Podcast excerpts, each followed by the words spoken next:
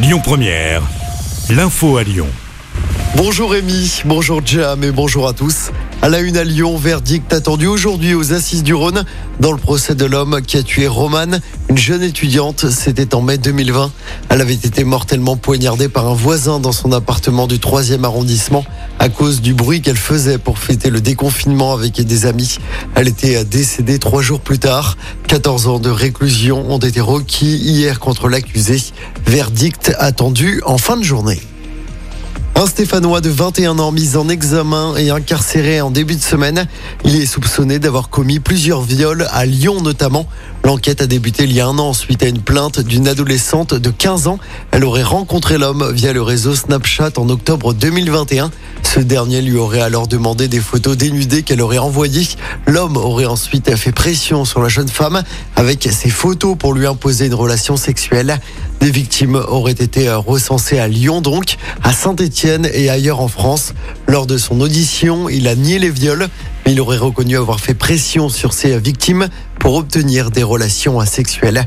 Il a été placé en détention provisoire. Dans l'actualité également, le calendrier des mobilisations contre la réforme des retraites se précise après la mobilisation prévue ce samedi. Les syndicats annoncent une grande journée de grève et de manif. Ce sera jeudi prochain. Les opposants à la réforme devraient également se mobiliser les 7 et 8 mars prochains pour le début de l'examen du texte au Sénat, ainsi que la journée internationale des droits de la femme. Trafic chargé sur les routes ce week-end dans la région. C'est rouge dans le sens des départs samedi. La circulation sera particulièrement difficile en direction des stations de ski, notamment sur la 43.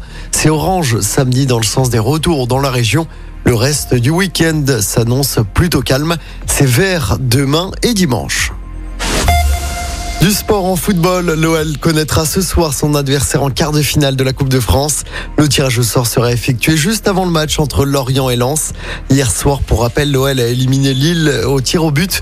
Il y avait eu deux partout lors du temps réglementaire. À retenir également la qualification de Marseille qui a battu le PSG, victoire 2-1. Première victoire des Marseillais face au PSG au Vélodrome depuis 12 ans.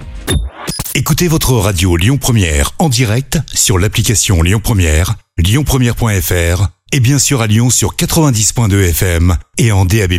Lyon